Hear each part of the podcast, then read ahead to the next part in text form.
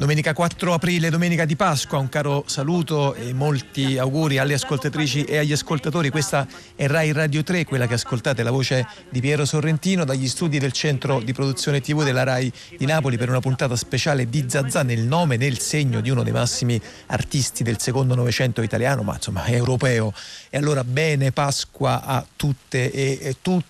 E no, non sono stato colto da temporanea eh, così confusione linguistica. Bene Pasqua per Per noi oggi sta anche per Buona Pasqua, nel nome di eh, Carmelo Bene. È una puntata questa nella quale ascolteremo, per esempio, tra le altre cose, l'integrale della sua eh, Salomè, la versione radiofonica del millenovecentosettantacinque, ma anche diverse voci e materiali di e intorno a Carmelo Bene. Intanto un saluto dei nostri curatori Daria Corrias e Lorenzo Pavolini, nel gruppo di lavoro di Zazà Lucia Sgueglia, Serena Schiffini, Leana Cera, Massimiliano Virgilio, Gaetano Prisciantelli. Mauro Mennuni si occupa della parte web di Zazà, l'assistenza tecnica oggi di Mattia Cusano, Marcello Anselmo in regia. Anche Zazà, come tutti i programmi di Rai Radio tre, eh, lo sapete, si può ascoltare, riascoltare o scaricare in podcast sul nostro sito, oltre che sull'applicazione Rai Play Radio. Dicevo, una puntata con diversi contributi intorno a Carmelo Bene. Cominciamo subito eh, ascoltando una conversazione piuttosto curiosa in trattoria. Sentirete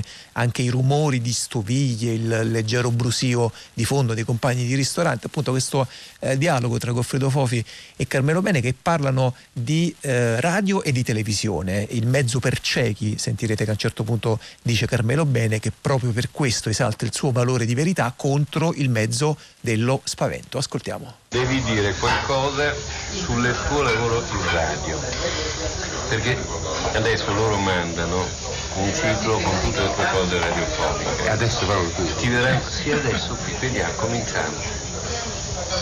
Ti piace la radio? No, la, la, la, la radiofonia non c'è ne, ma tu l'hai nella, nella Rai.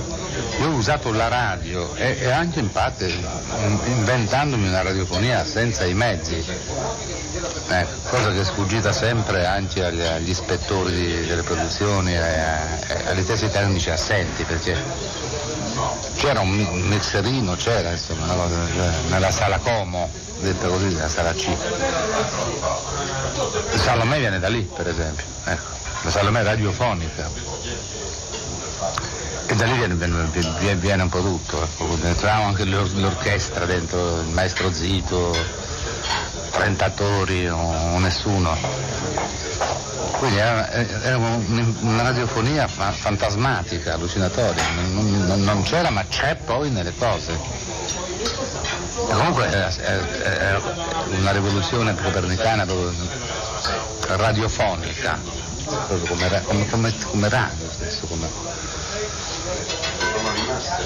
Ma mh, tu per la radio hai fatto anche delle regie, non solo delle... No, uno pensa alla radio e pensa a un attore che recita, tu che dici delle poesie, tu che leggi...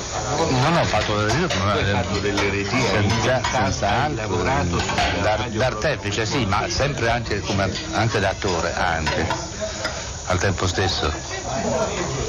Per esempio il Pinocchio, dove c'è la musica, ci sono tanti altri attori, c'è, cioè, è una regia vera e propria, una regia... Ma sempre, sempre, se sempre, sempre sì, sì, però, però mi occupavo di Pinocchio, mi occupavo io poi dopo. Perché questo oggi non c'è praticamente più, non c'è più regia radiofonica. C'è ma non si può fare regia radiofonica se non si sa recitare, se non si è grandi attori, secondo me non è possibile, insomma. Beh, il caso di regia vabbè, si esaurisce comunque all'alibi della, della, dell'architettura, della cosa, della, della, della confezione, ma visiva, ma la radio non sta soltanto mezzo per ciechi, di conseguenza lì non si, non, non, non si può bleffare. Tu puoi fare, tu, tutti i sensi, non puoi far fare gli altri delle cose se non standone fuori, non viene fuori niente. Vorrebbe fare una commediaccia in prosa, ecco. Eh, tutto qui. Vabbè, tutto qui. Il mezzo dominante del nostro tempo è la televisione, no? Perché la ormai sì, sì, sì. Ha assorbito tutto, la cultura della televisione, la comunicazione della televisione, l'altro della televisione, il vuoto della televisione, no? Il grande vuoto che risucchia tutto. È peccato su questo, perché ehm, ecco, non si rendono conto che la radio è molto più, questo mezzo per ciechi, diciamo prima, la radio è molto più, ha più chance. Sì. perché almeno ci priva della volgarità dell'immagine. Quando voglio dire i fatti, no, questi sono i fatti, guardate, in televisione c'è sempre da dire, un commentatore, una speaker da T G che dica sempre guardate l'orrore, no, ma come? No, l'orrore appartiene al passato, il terrore all'avvenire, il presente è solo lo spavento, non fa pam, eh, ai, si spaventa, ecco, è, è tutto qui. Quindi la televisione è in sé l'immagine, questa illusione dei fatti. Però si sputtana laddove questi fatti vanno sempre raccontati, per cui c'è sempre una edizione del racconto dei fatti, una riedizione, ma mai i fatti. La televisione garantisce proprio che i fatti non sono mai accaduti, che nulla accade. E beh, studiarla in questo modo, la, la, la, la, la, la televisione è interessantissima. È come, come falla, falla veramente incolmabile nel linguaggio. No, far vedere dei morti, ci vedete, hanno il cervello fracassato, guardate, sono inguardabili, guardate, sono inguardabili, perché non basterebbe esibirli là, sai, tutto è entrato già nella fiction. E allora una conversazione intorno al desco, questa che abbiamo ascoltato in apertura di questa puntata di Zazà speciale dedicata a Carmelo Bene, un dialogo tra Goffredo Fofi e, eh, e Carmelo, eh, che adesso continua con eh, dei pezzi, sì, di vita evidentemente, di autobiografia. C'è stato un libro eh, che ha avuto anche molta mh, circolazione, insomma i lettori sono stati molto anche colpiti di conoscere evidentemente un lato, un versante di Carmelo Bene forse poco noto, forse poco, poco raccontato. Il libro a cui faccio riferimento si intitola Cominciò che era finita, lo hanno pubblicato le edizioni dell'Asino e lo ha scritto eh, la eh, compagna degli ultimi anni di Carmelo Bene, Luisa Viglietti, che ci ha raggiunto e che saluto. Luisa, buon pomeriggio, molte grazie. Buon pomeriggio a tutti, grazie a lei per l'invito. Allora, intanto dicevo, sì, evidentemente un Carmelo Bene molto mh, intimo, molto molto personale. Voi vi siete conosciuti, incontrati, eh, se non mi ricordo male, nel millenovecentonovantaquattro, quando stava per andare in scena ehm, Hamlet Suite. Intanto lei dice, sì, io lo conoscevo ovviamente, per me era, era il maestro, avevo ascoltato delle sue letture d'Antis, eh, non potevo non conoscerlo, però che Bene è stato quello rispetto anche al Carmelo evidentemente, no, Luisa Viglietti, molto eccessivo degli inizi della sua carriera? Ma io ho avuto, come mi sono trovata in varie occasioni a spiegare, ho avuto la, l'occasione di conoscere Carmelo Buono, perché ho conosciuto Carmelo nel novantaquattro, quando lui era, aveva deciso di ritornare a teatro dopo un periodo di assenze abbastanza note alle, alle cronache italiane. Eh, quindi io in quel periodo sono stata contattata per fare i costumi del suo spettacolo che debuttava a Verona e mi sono trovata di fronte un uomo molto lontano dall'idea che mi ero fatta negli anni precedenti, appunto, di questo personaggio molto eccentrico, vivace. Eh, mi sono trovata a, a confrontarmi professionalmente con una persona che sapeva esattamente quello che voleva, molto decisa, ma anche in alcuni aspetti fragile. Mm. Senta, fragile, Viglietti, eh, questo, fragile diciamo, perché aveva mh, delle sue, insomma, perplessità.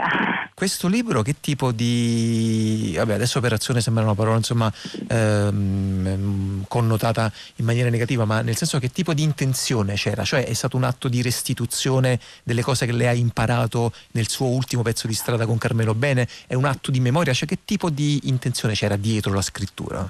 Diciamo che questo libro nel tempo ha sostituito un po' il ruolo eh, che avevo avuto io negli anni che ho vissuto con Carmelo Bene, che, che sono stati eh, gli anni in cui lui poi mi aveva affidato in qualche maniera eh, la memoria del, della sua opera, della conservazione, e quindi poi le vicende del, come racconto in tutto il libro, le vicende sono andate diversamente, per cui io non mi sono più occupata della, dell'opera di Carmelo Bene per problemi, diciamo, burocratici legati all'eredità.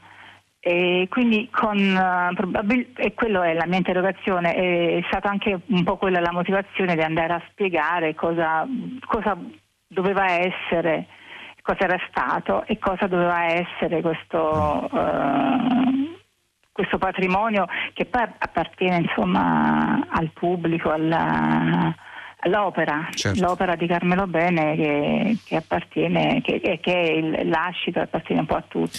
Allora, l'opera di cercano. Carmelo Bene, adesso ci sta, ci sta dicendo Luisa Viglietti, all'interno di quell'appunto corpus evidentemente sempre molto ehm, profondo da studiare ancora, da raccontare, da indagare, eh, per esempio c'è stata una recente pubblicazione dalla eh, casa editrice Bompiani delle poesie giovanili di Carmelo Bene che si intitolano eh, Ho sognato di vivere. Noi abbiamo contattato alcune ehm, attrici che hanno eh, voluto regalare a noi di Zazà la loro lettura di alcuni di questi testi. Ascoltiamo prima di tutto eh, l'interpretazione di Isabella Ragonese, attrice, drammaturga, regista teatrale. Tra le sue ultime cose al cinema, voglio ricordare Lei mi parla ancora, che eh, legge il testo intitolato E noi vivremo.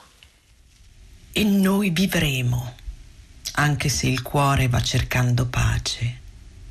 Quando il chiasso dei vivi parrà a sordarci e grideremo «Basta! Noi vivremo!» Quando la terra, spolverata dai venti, ci imbratterà di terra il viso, noi vivremo. Anche se il cielo spezzerà le scale per ridere dei ruderi del mondo e una febbre di vita ci trasformi, sinché morti ci baci, noi vivremo.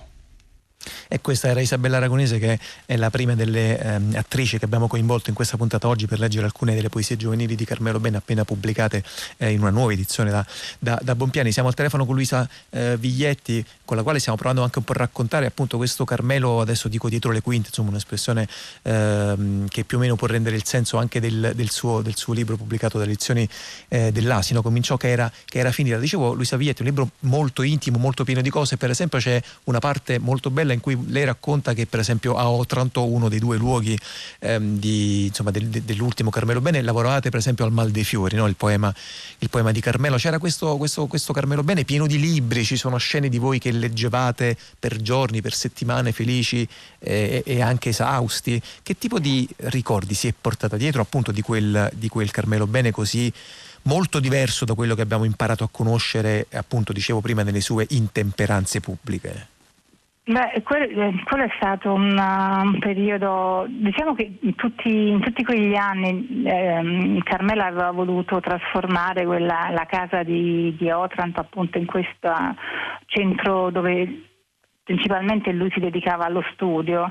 È lì che poi, durante una, una lunga pausa che era dovuta soprattutto alla sua salute, lui era, aveva deciso di cominciare a scrivere il Mal dei Fiori, e ci siamo immersi in un anno di letture che andavano dai trovatori, dai francesi, italiani, dialetti. Um, C'eravamo insomma organizzati con dizionari di tutte le lingue europee, ci mancavano solo cose, no, insomma non mancava niente alla, alla sua ricerca, e in quel periodo appunto ci, ci confrontavamo, lì leggeva le comiche, leggeva a me, eh, voleva sapere eh, la mia opinione, insomma scriveva su, a mano principalmente. Io poi trasportavo tutto questo sul computer, quella, quella scrittura poi era continuata anche dopo il Mal dei Fiori con un testo che è rimasto inedito, che poi doveva diventare lo spettacolo successivo a Invulnerabilità d'Achille, che si chiama Leggenda, e ha una stessa matrice del Mal dei Fiori, ma è tutto incentrato sulla ricerca eh, che prende ehm, spunto da eh, La, dalla, dalla Pentesilea ah, e dall'Invulnerabilità di Achille. Allora, intanto ascoltiamo un altro ehm, passaggio di questa piccola maratona di letture che eh, stiamo facendo dalle poesie giovanili di Carmelo Bene, appena eh, pubblicate appunto in una edizione da Bompiani. Questa è la lettura che ci ha dato Valentina Curatoli, attrice, tra le sue ultime partecipazioni al cinema voglio ricordare eh, Rosa Pietra Stella di Marcello Eh, Sannino, e eh, questo testo si intitola Ho sognato di vivere. È qualcosa che viene da lontano a morirmi davanti, come se il cielo mi volesse cieco. Le decisioni sono rimpianti, il mio programma è un sogno già deluso. Forse è il ricordo di te o di me, forse. È qualcosa che viene da lontano a morirmi davanti e a dirmi «Vieni». Ecco, Luisa Viglietti, parlavamo di Otranto. Carmelo Bene a un certo punto poi si era legato anche molto per esempio all'Umbria, no? Anche lì si può dire che in qualche modo avesse operato una sua specie di, di bottega, insomma. E anche in questo caso aveva associato secondo lei significati a quella terra, alla sua storia e al lavoro di autore che ne poteva scaturire? All'Umbria, ma legata alle persone, non alla terra, perché in Umbria eh, c'era Pier Giorgio Giacché, sì. eh, c'erano, c'era il Teatro Morlacchi, c'era, c'erano dei riferimenti, non, non, non, non saprei eh, come eh. cos'altro. Sì, aveva, fa, aveva mh, anche... Eh, realizzato un progetto intorno alla figura di San Francesco e ai Santi Mistici che eh sì. aveva intenzione appunto di provo- eh, produrre con degli enti mh, ed, uh, Umbria Jazz, insomma, eh, ma poi non è, non è mh, un progetto che ha abbandonato proprio perché i produttori si sono ritirati. Eh sì, poi appunto mistico è anche un, un aggettivo importante. Per esempio sto pensando ad Amor Morto, il concerto mistico eh, con, eh, con Silvia Pasello, esattamente, a Restavolazzi, che, che avevamo tra l'altro anche presentato in una, in una passata puntata qui eh, di Zazà. Continuiamo eh, ad ascoltare altri testi, altre letture. Questa eh, volta eh, ascoltiamo la lettura di eh, Licia Lanera, Eh, pugliese tra l'altro come Carmelo Bene, fondatrice della compagnia eh, Licia Lanera nel duemilasei, che nasce dall'unione di eh, Lanera con Riccardo Spagnuolo con il nome Fibre Parallele. Tra l'altro Licia Lanera premio Ubu come migliore attrice under trentacinque. Ascoltiamo E poi schiudo gli occhi.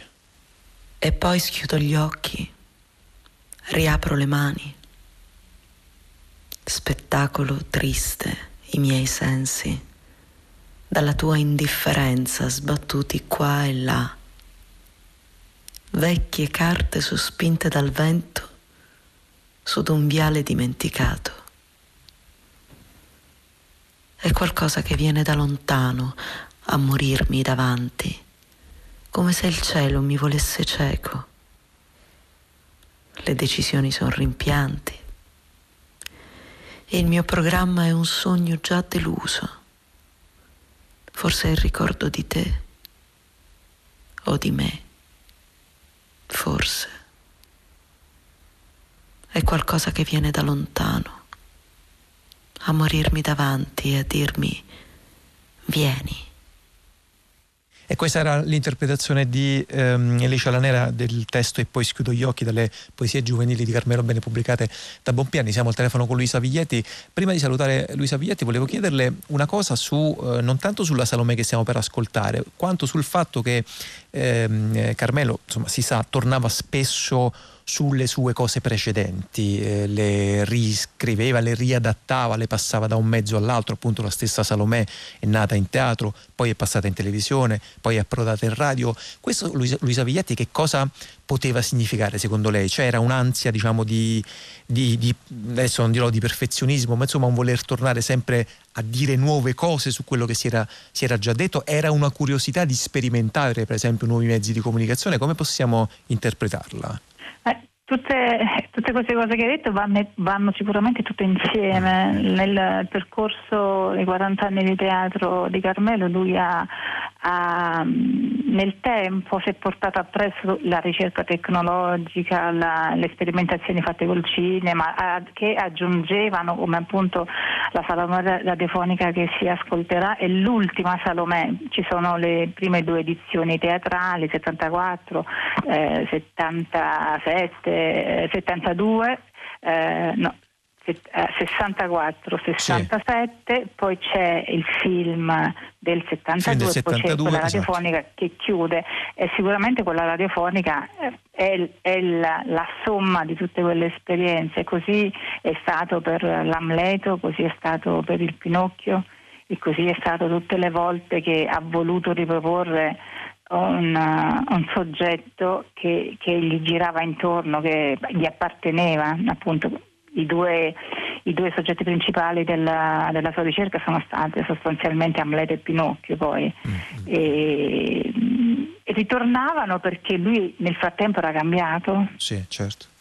e cambiava, e così eh, cambiava Pinocchio. Cambiava anche la sua... Cresceva, la sua, sì. Però, certo, certo. Senta, Luisa Viglietti, prima di salutarla forse abbiamo pochi secondi per ricordare intanto un appuntamento eh, nell'ambito della programmazione della Terza Agorà di Napoli ehm, che si svolgerà sabato dieci aprile alle ore diciotto a cura del Book Club La Terza Agorà Napoli dell'Associazione Culturale ehm, ad Alta Voce, con appunto lei e Rosalba Ruggeri a cucire i contributi di eh, critici, per esempio Cristina Piccino, Gianni Manzella e Marco Sciotto, proprio intorno, no, a, a Carmelo e, e alla sua, diciamo, anche appunto opera eh, che evidentemente trova nuovi interpreti, nuovi critici, nuove letture, immagino, sempre, sì, per fortuna. Per fortuna. Esatto.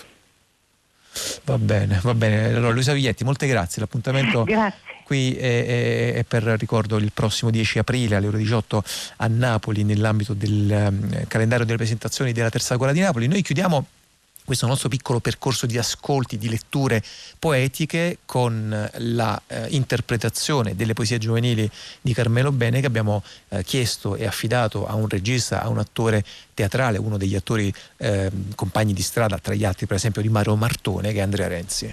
Pomeriggio. Dicesti che non c'era tempo. Bianchi sudavano i muri, pioveva dalle grondaie l'acqua gialla. Evitammo le pozze sino al paese molle, assorto nella caligine. Esitammo sugli ultimi due o tre passi. S'aprì, si chiuse un uscio. Chiudemmo fuori un cielo denso di carbone. Così la notte avesse potuto escluderci, cangiar le nostre vite senza luce. Passò più volte il vento, guardò, premé sui vetri, le due, le tre, le quattro, e il piacere ti piangeva negli occhi. Esitava la terra in un guscio di noce. Le cinque, il fanale era pazzo. Io non so che passasse nel tuo cuore. Fra noi si pose un attimo. Io non l'udii, né gli occhi tuoi lo videro. Ho interrogato tutte le mattine, le sere, per trovare un punto a cui sospendere una notte. O non è questo, forse è solo vento, neve che cade, forse. È la povera storia. Una trappola di reti sembra il porto stasera. Le barche su d'un fianco assopite. Come sono lontani i tuoi lidi, e il mare passa su questo tempo che ci accarezza. E questa era la voce di Andrea Renzi, eh, uno degli attori assieme a Isabella Ragonese, Valentina Curatoli e Licia Lanera, che ringraziamo molto per aver voluto essere con noi oggi in questa puntata speciale di Zazà, che abbiamo eh, intitolato Bene Pasqua, dedicata a Carmelo Bene, nella quale tra pochi minuti ci mettiamo in ascolto della versione integrale radiofonica della Salomè di Oscar Wilde secondo Carmelo Bene. Ce lo raccontava prima Luisa Viglietti, eh, nata nel sessantaquattro in teatro, poi nel millenovecentosettantadue viene alla luce il film, tra l'altro, che a Venezia generò eh, scandalo, come capitava spessissimo con le cose di Carmelo Bene, tra il pubblico. Eh, poi nel millenovecentosettantacinque approda appunto al mezzo radiofonico. Noi abbiamo trovato da una eh, trasmissione di Radio tre, dal cartellone di Radio tre del venti gennaio millenovecentonovantacinque, la stessa puntata tra l'altro dalla quale abbiamo preso anche la conversazione tra Goffredo Fofi e Carmelo Bene, abbiamo trovato una presentazione che ci è sembrata molto densa, però anche molto utile per metterci all'ascolto, del critico Franco Quadri. L'idea di trasferire in radio il teatro di Carmelo Bene sembra un'impresa abbastanza impossibile, si direbbe quasi il frutto di una scommessa, data l'importanza che in, nel teatro di Carmelo Bene ha l'elemento visivo. Da sempre, infatti, da quando ha cominciato a fare l'attore nel sessantuno, eh, Carmelo Bene ha lottato per trovare un linguaggio specificamente teatrale, eh, per affermare quindi il valore spettacolare del testo contro il concetto storico del teatro visto come letteratura. Ora eh, si direbbe che la radio consenta piuttosto di eh, orientarsi verso sfoggi di dizione verso quindi un concetto letterario del teatro. Nel campo della dizione, o anche magari della antidizione, le possibilità a Carmelo Bene non mancano, data la larghezza delle sue gamme vocali, la capacità di stravolgimento che gli è propria, anche il gusto di ripetere le battute ossessivamente. Però il suo teatro in realtà è un'altra cosa. Il suo teatro è ed è stato soprattutto negli anni eroici dal sessantuno al sessantasette, che gli hanno valso la, eh, l'etichetta di dissacratore, un uh, confronto di gesti con uh, battute che non andavano proprio d'accordo, un modo di asciugare i testi per estrarne degli archetipi, accostandoli poi a, con, con un conf- in un confronto strutturale con modelli di oggi. È un lavoro che in fondo è abbastanza simile a quello di Grotowski, anche se al sacerdote polacco è sempre mancato il senso di ironia di Carmelo Bene, e anche il, il gioco di ostentazioni cialtronesche eh, che eh, Bene mette in tutti i suoi lavori. Il gusto di, di distruggere per esempio la scenografia, il recupero del mito del grande attore per contraddire però le convenzioni recitative in uso. Si è parlato molte volte di dissacrazione per Carmelo Bene, eh, così come per trovargli un termine che salvasse questo eh, ribelle. Però l'operazione di Carmelo Bene sui testi è sempre stata scientifica e critica, e trova dei precisi antecedenti nella storia del teatro di avanguardia, per esempio nelle sintesi fulminanti del futurismo o nel teatro crudele di Artaud. Artaud, un altro che ha sempre pagato di persona. Carmelo Bene, infatti, è uno che paga di persona.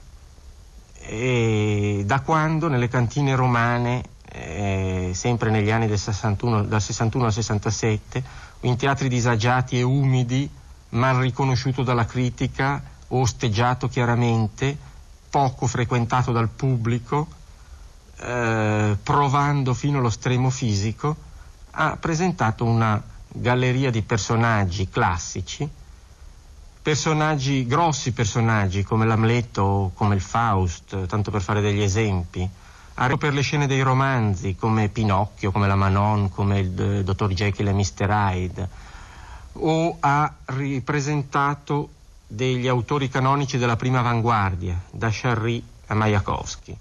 Non molti personaggi, moltissimi spettacoli, perché Il Carmelo ha sempre avuto il gusto di rifare. Non è tanto un gusto quanto è anche un bisogno di perfezione, è un bisogno di continuare a correggere il già fatto. Tra queste opere che ritornano, ecco Salomè Salomè che eh, viene recitata per la prima volta nel sessantaquattro. Il testo di Wilde riassume, come si sa, le preziosità liberty e simboliste di un periodo, quello della, della fine secolo, in cui il regista Bene si riconosce. E infatti si pensi alla sua predilezione per una, un autore come eh, il poeta Laforgue, quello dell'Amleto. Salomè, negli anni in cui ehm, Carmelo Bene si dà al cinema, ne ha fatti cinque di film, eh, viene trasferito nel nuovo mezzo, e ehm, Carmelo Bene trova in questa uh, occasione la uh, possibilità, attraverso il montaggio, di rendere con una spezzatura in non so quante migliaia di fotogrammi i virtuosismi barocchi di Oscar Wilde. Come passare dal cinema alla radio? Bisogna passare, parlare di passaggio dal cinema alla radio piuttosto che dal teatro alla radio. Infatti Carmelo eh, si eh, ricollega in questa edizione sia per l'ambientazione che per l'uso di soluzioni tecniche, più al film che all'edizione teatrale che eh, si svolgeva in una specie di, di sordido dopo orgia in una casa di un produttore cinematografico un po' scalcagnato, un produttore di macisti, ha scritto Alberto Arbasino. Eh, in questa riduzione radiofonica Carmelo Bene è molto fedele al testo, anche se si è sempre parlato delle sue infedeltà. Eh, si limita a tagliare un qualche numero di battute, senza eliminare per questo il gioco delle ripetizioni, caro a Oscar Wilde. Interviene invece, abbastanza ovvia la cosa, con degli accorgimenti registici determinanti, radicali addirittura, accorgimenti che io però direi genialissimi, che funzionano da filtro critico. Così come interviene, impadronendosi pienamente del nuovo mezzo, sull'elemento sonoro, giocando su sovrapposizioni di voci, su cambi di tonalità, su sovrapposizioni di dialoghi, su avvicinamenti e allontanamenti di microfoni, su commistioni sonore di totale arbitrarietà, di musiche eh, classiche eh, con canzonette. Il um, serrato montaggio del nastro sostituisce il montaggio ossessivo del cinema e la preziosità degli incastri sonori ricompone il mosaico di quella pioggia di visioni che era stato il film Salomè. Non si può proprio dire che Carmelo Bene abbia fatto una lettura letteraria.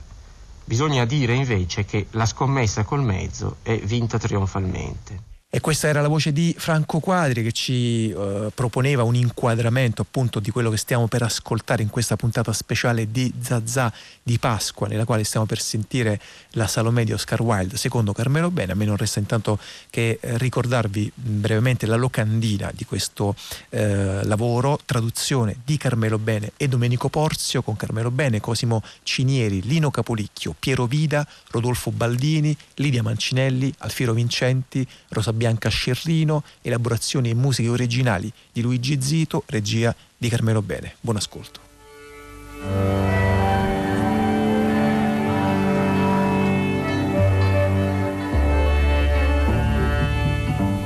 Salomè di Oscar Wilde secondo Carmelo Bene. Traduzione di Carmelo Bene e Domenico Porzio.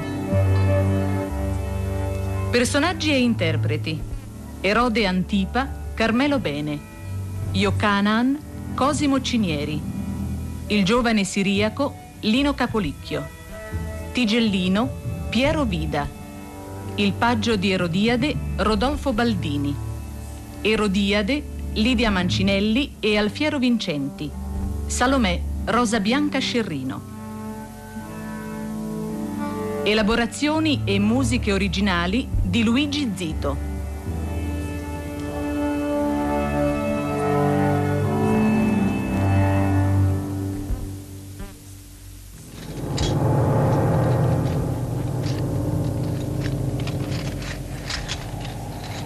Di voi mi tradirà. Per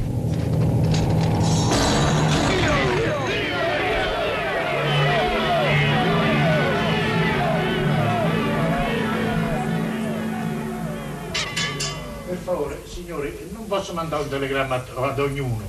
Venite a tempo, quando si cambia tempo, si cambia tempo. La chitarra, per favore, mi faccia una volta quegli accordi. Eh, più forte, che così. Direi da parecchiare, no? Parecchiamo. È trovata una però. Di là in cucina sta a cogliere le facce in mano. Non ce la accende, ma. Vammela a prendere, vai. Te un po' d'aria, apriamo pure le finestre, facciamo entrare un po' d'aria, qui si asfissia. Grazie. Bello però. Questa è solo un palazzo reale. Il vino che non manchi di.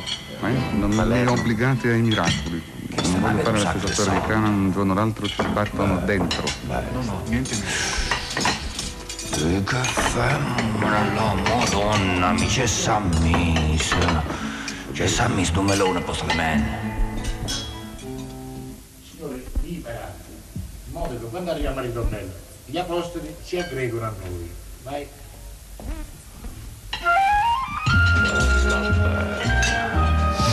Giovanni. Prendi i veli, i veli. È giusto, ma non la potessi. Da vedere, sta a vedere. uno, che culo, tre, quattro, cinque, sei, due grandi, ne basta uno, dov'è il settimo? Sempre dello studio, signore. Tommaso, Tommaso. Mica da fuori porte. Che guarda, sì, bella bella, un quattro non si mangia. Facciamo presto. Scusa, cosa? Protesto tutti e dodici di protesto. Cosa? Puoi chiudere la finestra, Matteo, grazie, abbiamo già preso abbastanza. Quante case mangi qua che sto comporto fa? I poveri li avrete sempre, né mai. Fottetelo dentro, vi avrò pure un momento. Questo è di me. Uno, dai, strano. Uno, piatti da questo. Prego, maestro, prego, prego.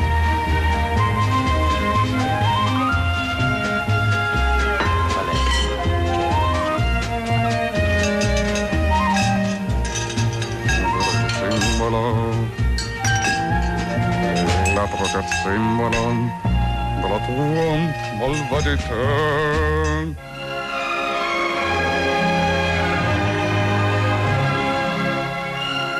Regia di Carmelo Bene.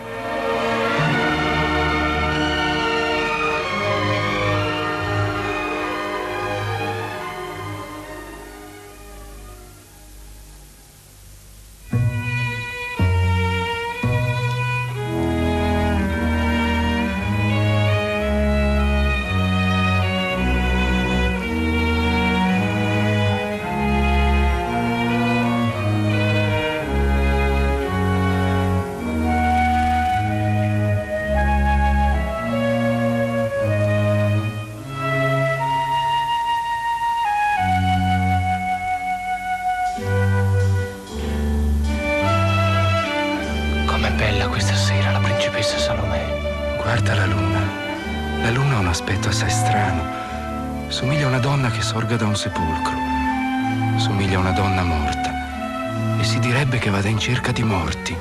Ha l'aspetto assai strano, somiglia a una piccola principessa che indossi un velo giallo e abbia i piedi d'argento. Somiglia a una principessa che abbia i piedi come piccole colombe bianche. Si direbbe che danzi. È come una donna morta. Cammina così lentamente.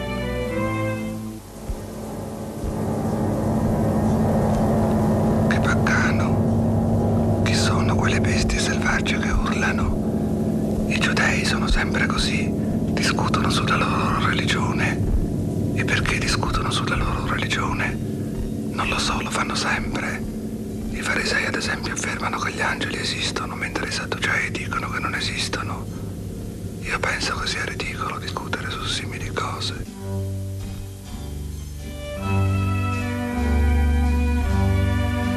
Com'è bella questa sera la principessa Salomè. Tu la guardi sempre, la guardi troppo. Non si deve guardare la gente in questo modo. Può accadere una disgrazia. È bellissima questa sera. Il tetraro che ha il volto cupo, sia il volto cupo. Sta guardando qualcosa, sta guardando qualcuno. Chi sta guardando? Non so.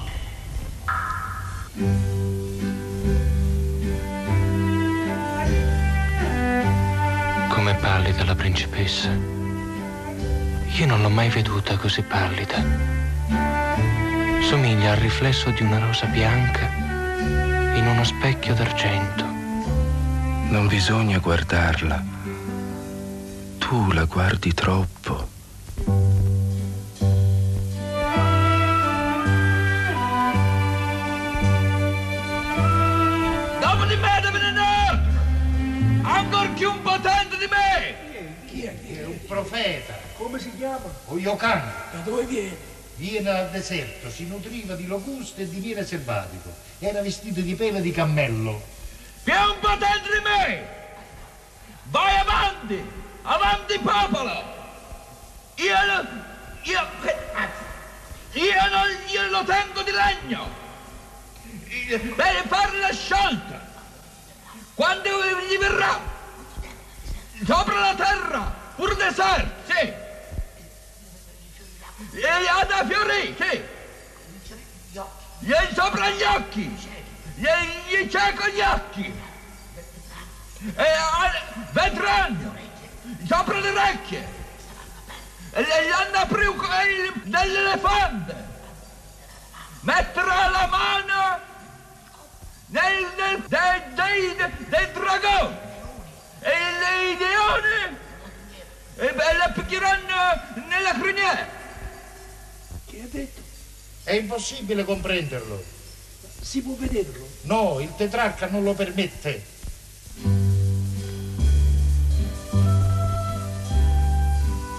La principessa ha nascosto il viso dietro il ventaglio. Le sue piccole mani bianche si muovono come colombe che volano verso i loro nidi. Sembrano farfalle bianche. Sono proprio simili a farfalle bianche. Ma che ti importa? Perché la guardi? Non si deve guardarla. Può accadere una disgrazia.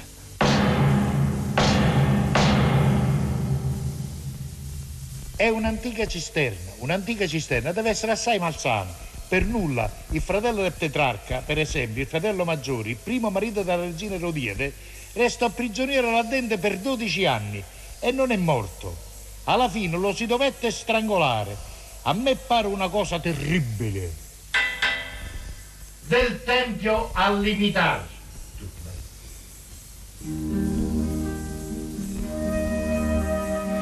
Ma la principessa si alza, abbandona la tavola. Sembra assai annoiata. Ah, viene da questa parte, sì, viene verso di noi. Come pallida. Io non l'ho mai veduta così pallida. Non guardarla, ti prego. Non guardarla. È come una colomba che si sia smarrita. È come un narciso scosso dal vento. Somiglia a un fiore d'argento. Io non resterò qui. Non posso restarvi.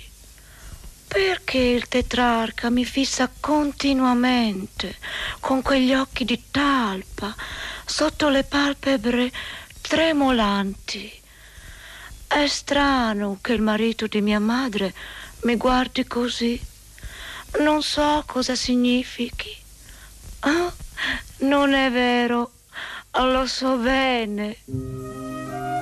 Avete abbandonato il banchetto, principessa. Che aria fresca c'è qui. Qui finalmente si respira. Ah, come li odio i romani. È gente rozza. E si danno arie di persone raffinate. Non volete sedervi, principessa? Perché le parli? Perché la guardi? Oh, capiterà certo una disgrazia. Com'è bello guardare la luna. Sembra una piccola moneta. Si direbbe un piccolissimo fiore d'argento. È fredda ed è casta la luna. Io sono sicura che è vergine. È bella come una vergine. Ah, sì, è vergine. Benvenuti alla signora.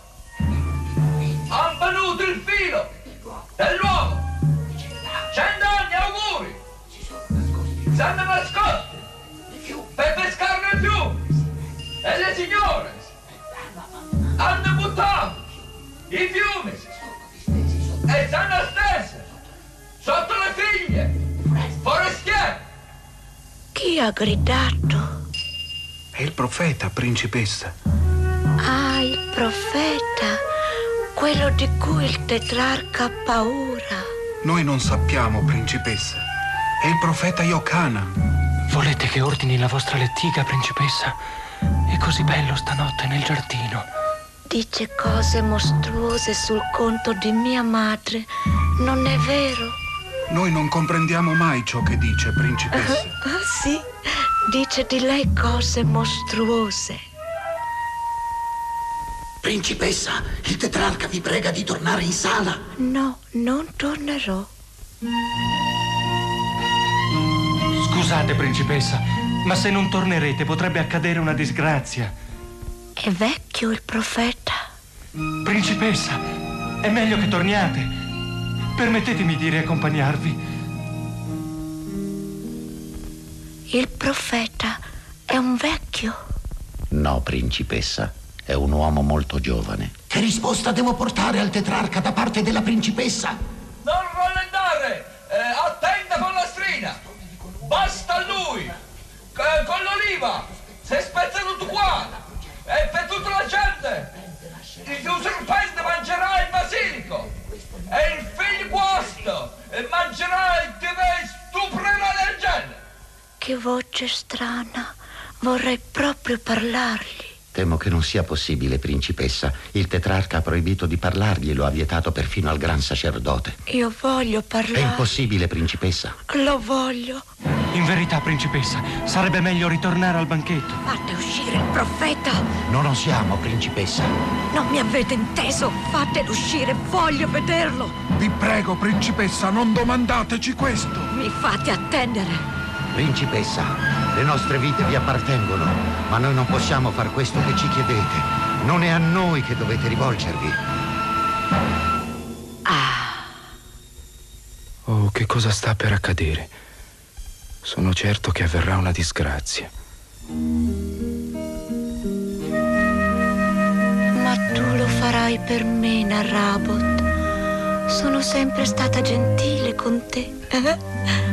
Non è vero che tu per me lo farai? Voglio soltanto guardarlo, questo strano profeta. Se n'è tanto parlato di lui. Ho udito tante volte il tetrarca parlare di lui. Penso che ne abbia paura. Il tetrarca. Sono sicura che ne ha paura. E tu pure, Narrabot. Tu pure avresti paura di lui. Non ho paura di lui, principessa. Io non ho paura di nessuno. Ma il tetrarca ha assolutamente vietato di sollevare il coperchio di questa cisterna. Ma tu lo farai per me, Narrabot. E domani, quando passerò in lettiga sotto il portico dei venditori di idoli, io lascerò cadere per te un fiorellino, un fiorellino verde. Principessa, non posso, non posso. Ma tu lo farai per me, Narrabot. E domani, quando passerò in lettiga sul ponte dei compratori di idoli, ti guarderò attraverso i veli di mussola. Ti guarderò, Narrabot, e forse ti sorriderò. Fate uscire il profeta! La principessa Salomè vuole vederlo!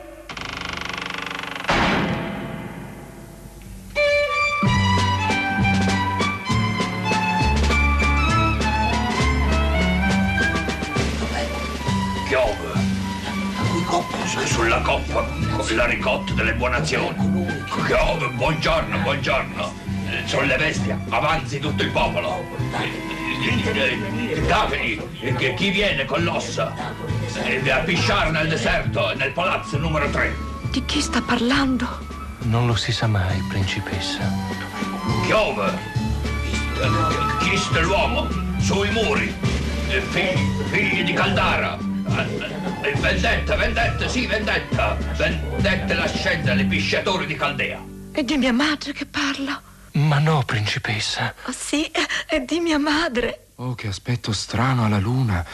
Si direbbe una mano di donna morta che cerchi di coprirsi con un sudario. Ha un aspetto assai strano. Si direbbe una piccola principessa dagli occhi d'ambra. Attraverso le nuvole di mussola sorride come una piccola principessa. Ecco lei. Lei ha sofferto la canottiera degli assi. Che portano cinture intorno. Che portano cinture. Buongiorno signorina. Madonna, che belle signore. Madonna, mi c'è scappato. Il verso col colore. Che si è offerto ai giovani leggeri. Signori, Filippo, a me quando si fanno belli gli occhi. Le tasche della gente. Instosi. Ditele di alzarsi dal letto. Alzati dal letto. L'amicizia, signori, mi devo facciamo amicizia, c'è signorina, aia, madonna, le parole, questo scafro, però, il, colui, che si mette sulla via alle signore, aia, madonna, peccato, Così vieni qua, facciamo un bel capo insieme, signori, facciamo una scagliata da su. La infanzia! Vieni! Che le signore tengono nelle mani l'avello! È terribile, è terribile! Non restate qui, principessa, vi supplico. Soprattutto gli occhi sono terribili. Credi che parlerà ancora? Non restate più qui, principessa. Vi supplico, non restate qui. È come magro. Voglio guardarlo da vicino. No, no, principessa. Bisogna che lo guardi da vicino. Principessa, principessa. Chi è questa donna che mi guarda? Questa femmina non mi guarda. Io non voglio che mi guardi. Non mi guarda. Eh, perché mi guarda? Si squaglia. Sotto le ciglia.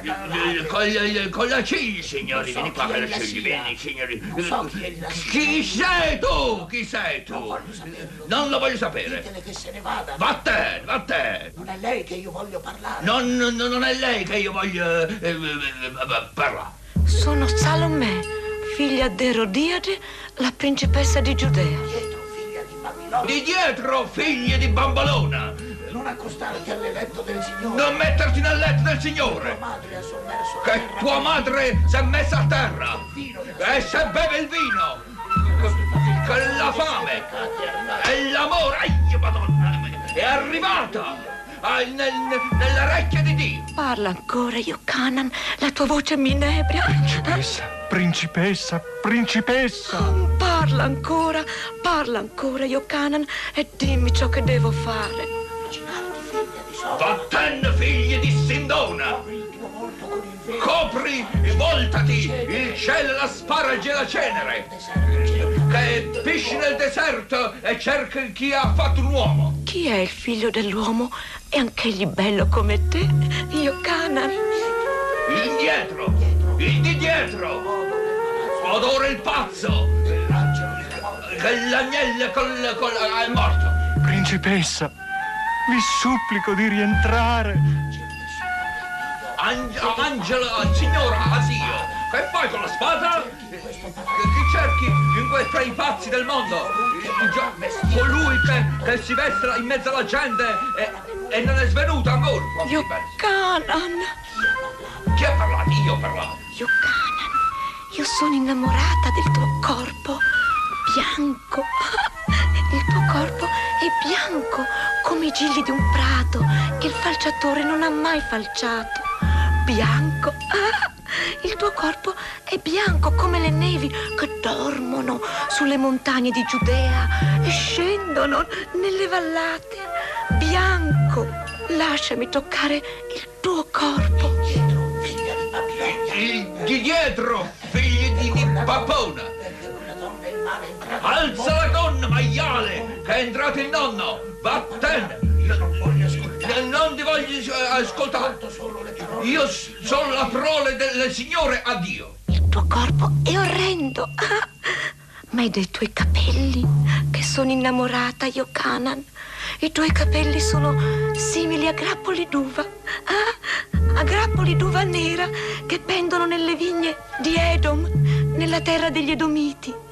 I tuoi capelli sono come cedri del Libano, le lunghe notti nere, le notti in cui la luna non si mostra e le stelle hanno paura, non sono così nere. Ah, nero, nero, nero, il silenzio che abita le foreste non è mai così nero. Ah, lasciami toccare i tuoi capelli. Indietro, figlia di Sodoma. Mo te nasce da qua, figlia di figlia d'entrocchia. Non toccarmi, non mi toccare. Non, non, non, non, non, non profumare il tempo delle signore, addio. I tuoi capelli sono orribili. Ah, ma è della tua bocca che sono innamorata, Iocanan. La tua bocca è come una striscia rossa su una torre d'avorio rosso. È come allora una melagrana. Allora io mi rivolto al mio amore, i morti coi morti I stanno danzando, polvere, polvere, polvere, e sono più rossi delle rose. Non so, lei, lei che udiva il mio grido s'allontanò da me per entrare e io vidi il mio amore passare in quella casa della lussuria. L'orchestra si mise a stonare e i ballerini sfiniti dal balzo. Mamma, figlia di bambolona, figlia del sacro. Vieni, vieni, grande Egitto, scuoti le nostre pene con i tuoi misti pasti, pasta, pasta. Le passioni artificiali m'hanno deviato, la tua azio sia il mondo e io il tuo amore. Principessa, principessa, principessa, principessa, tu che sei come un fascio di mirra, tu che sei la colomba delle colombe, non guardare quest'uomo, non guardarlo. Non dirgli quelle parole, io non posso sopportarle. Principessa, principessa, non gli dire queste cose. Ah.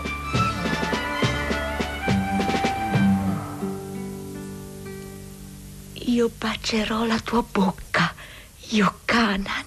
Mai, figlia d'un coloraro.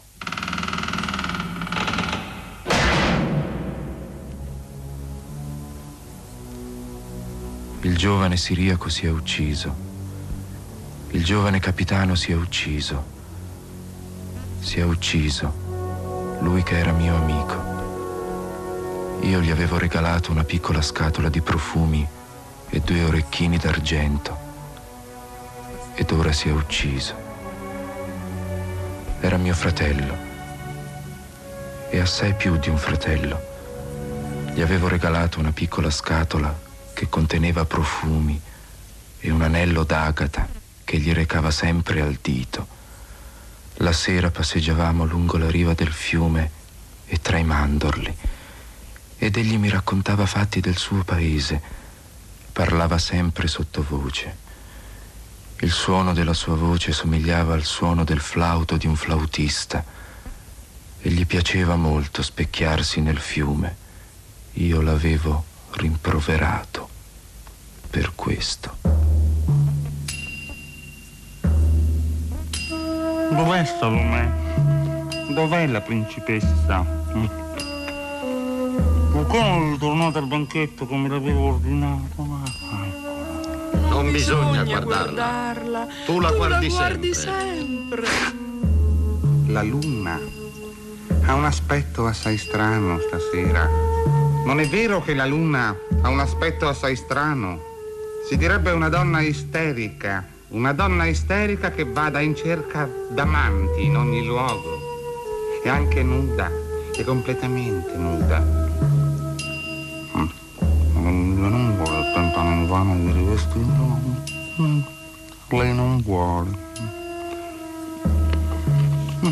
Vacilla. Attraverso le nuvole come un'ubriaca. Sono sicuro che è in cerca d'amanti. Non è vero che vacilla come un'ubriaca. Sembra una donna isterica. Non è vero! No, no. La luna assomiglia alla luna, luna e, basta. e basta. Rientriamo. Rientriamo. Non c'è, non c'è nulla, nulla da fare, da fare qui, per qui per te. Io resto. Manassè, stendi i tappeti. Accendi le torce, porta le grandi tavole d'avorio, le grandi tavole di diaspro. C'è una frescura deliziosa. Berrò ancora un po' di vino con i miei ospiti. Agli ambasciatori di Cesare bisogna rendere tutti gli onori. Ma, Ma non, non è, è per loro, loro che, che tu resti, resti qui. qui. Sì! C'è una frescura deliziosa. Vieni, erodiare. Gli ospiti ci attendono. Ah, sono scivolato. Sono scivolato nel sangue. È di cattivo presagio, di pessimo presagio, perché c'è sangue qui. E questo cadavere che fa quel cadavere. Ma che credete davvero che io sia come il re d'Egitto, che non dà mai un banchetto senza mostrare un cadavere agli ospiti? Chi è? Non voglio guardarlo. È il nostro capitano, signore. Ma io non ho dato nessun ordine di ucciderlo. Si è ucciso egli stesso, signore. Perché? Lo avevo fatto capitano. Mi sembra strano. Credevo che solo i filosofi romani si uccidessero. Non è vero, Tigellino, che i filosofi a Roma si uccidono? Ve ne sono di quelli che si uccidono, signore. Sono gli stoici. non sono persone assai volgari e soprattutto ridicole. Io almeno li trovo assai ridicoli. Mm, io pure. È ridicolo uccidersi. Si ride molto di loro a Roma. L'imperatore ha scritto contro di loro un poema satirico. Lo recitano dappertutto.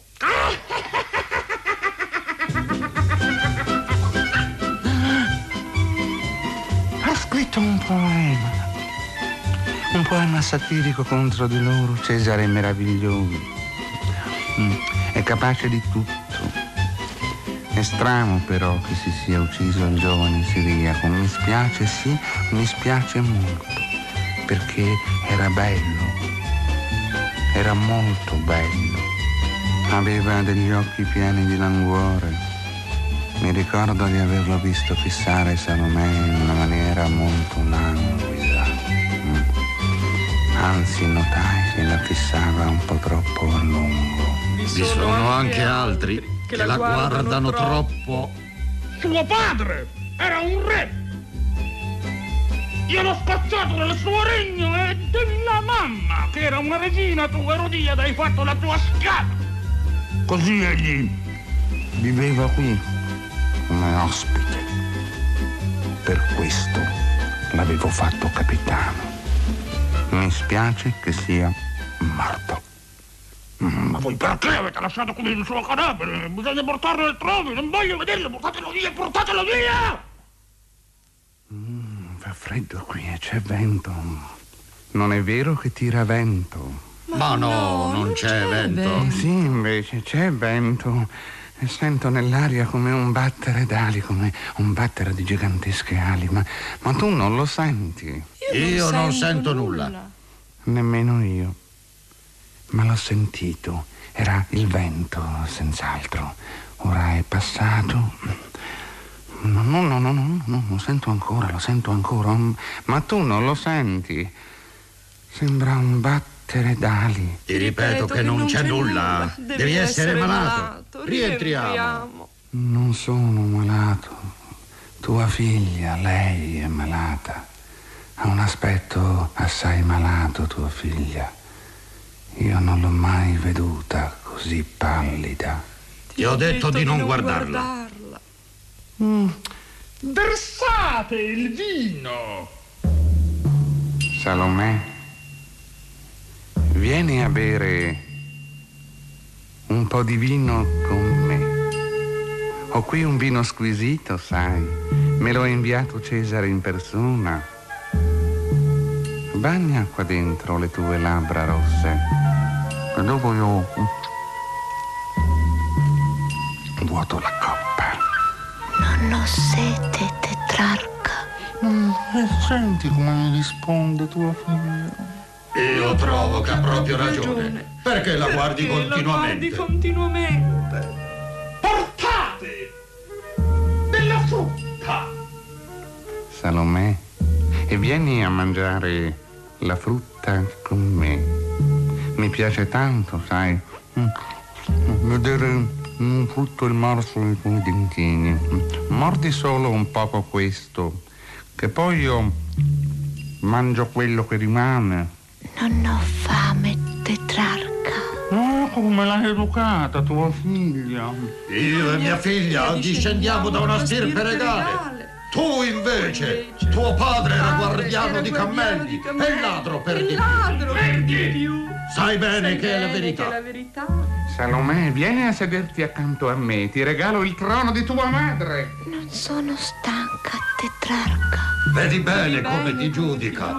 Portatemi. Che cosa voglio? Non lo so più. Ah, ora ricordo. Vincente bevuto. Le cicche ha detto l'avvocato, dice il Signore Dio. Cocco, buongiorno, ti posso parlare? Fallo tacere. tacere. Non voglio non udire, voglio la, sua udire la sua voce. Quest'uomo, Quest'uomo vomita, vomita continue ingiurie contro di me. Contro di me. Non Io non credo ai profeti. profeti. È ammissibile che un uomo possa dire ciò che dovrà accadere. Nessuno lo sa. E poi quell'uomo mi insulta sempre. Ma io credo che tu abbia paura di lui. Anzi, lo so bene che tu hai paura di lui. Lo so bene che tu hai paura di lui. Non ho fatto paura di lui, non ho paura di nessuno. Sì, sì tu, tu hai paura, paura di, lui. di lui. E se sì, non ne hai paura, paura per, quale, per ragione quale ragione non lo consegni ai giudei, giudei che lo reclamano, che lo reclamano da, sei da sei mesi? In realtà, signore, sarebbe meglio che lo affidate a noi. Basta su questo argomento, la mia risposta è venuta data. Non voglio consegnarvelo a un uomo che ha visto Dio. È impossibile questo. Nessuno più ha visto Dio dopo la profeteria. Lui è l'ultimo che ha visto Dio. In questi tempi Dio non si mostra più, si nasconde. Ed è perciò che nel nostro paese avvengono tante disgrazie. Però non è certo che il profeta lì abbia realmente veduto Dio. Sarà stata l'ombra di Dio quella che ha visto. Dio non si nasconde mai, dimostra sempre in ogni cosa. Dio è nel male come nel bene. Non bisogna dire così. È un'idea tale pericolosa. È un'idea che viene dalle scuole di Alessandria, dove si insegna la filosofia greca. Perché sono pagani, non sono pure circoncisi. Non si può sapere come Dio agisce, le sue vie sono assai misteriose. Che noi chiamiamo mai sia bene, sia bene sia male, non si può sapere nulla. Quello che importa è sottomettersi a tutto. Dio è fortissimo, egli spezza al tempo stesso i deboli e i forti, non ha riguardi per nessuno. Questo è vero, Dio è terribile, spezza i deboli e i forti così come uno frantuma il grano nel mortaio. Ma quest'uomo non ha mai visto Dio, nessuno più visto Dio dopo il profeta Elia. Farli tacere! Mi annoiano! Mi annoiano! Mm. Io ho sentito dire che Iocanan è il vostro profeta Elia.